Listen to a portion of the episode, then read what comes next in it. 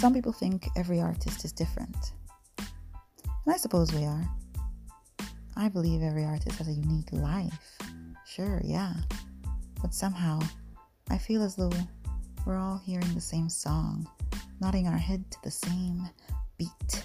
It's like we all have the music in our heads spilling over through our hips, the edge of our paintbrushes, our fingertips, our steps.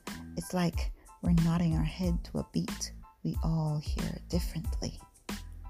Finer, louder in some places. Our very hearts are beating this define the rhythm, the rhythm you read in poetry, the one you see in paintings, you feel in dance, and you hear in music, and sometimes we get stuck trying to share the rhythm with you. But in that moment, in that pesky artistic intercession in time, sometimes we cross paths with someone who hears the music, the beat, the rhythm, much like we do.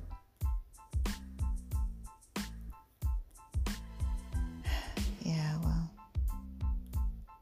we know them by the vibrations, the vibes.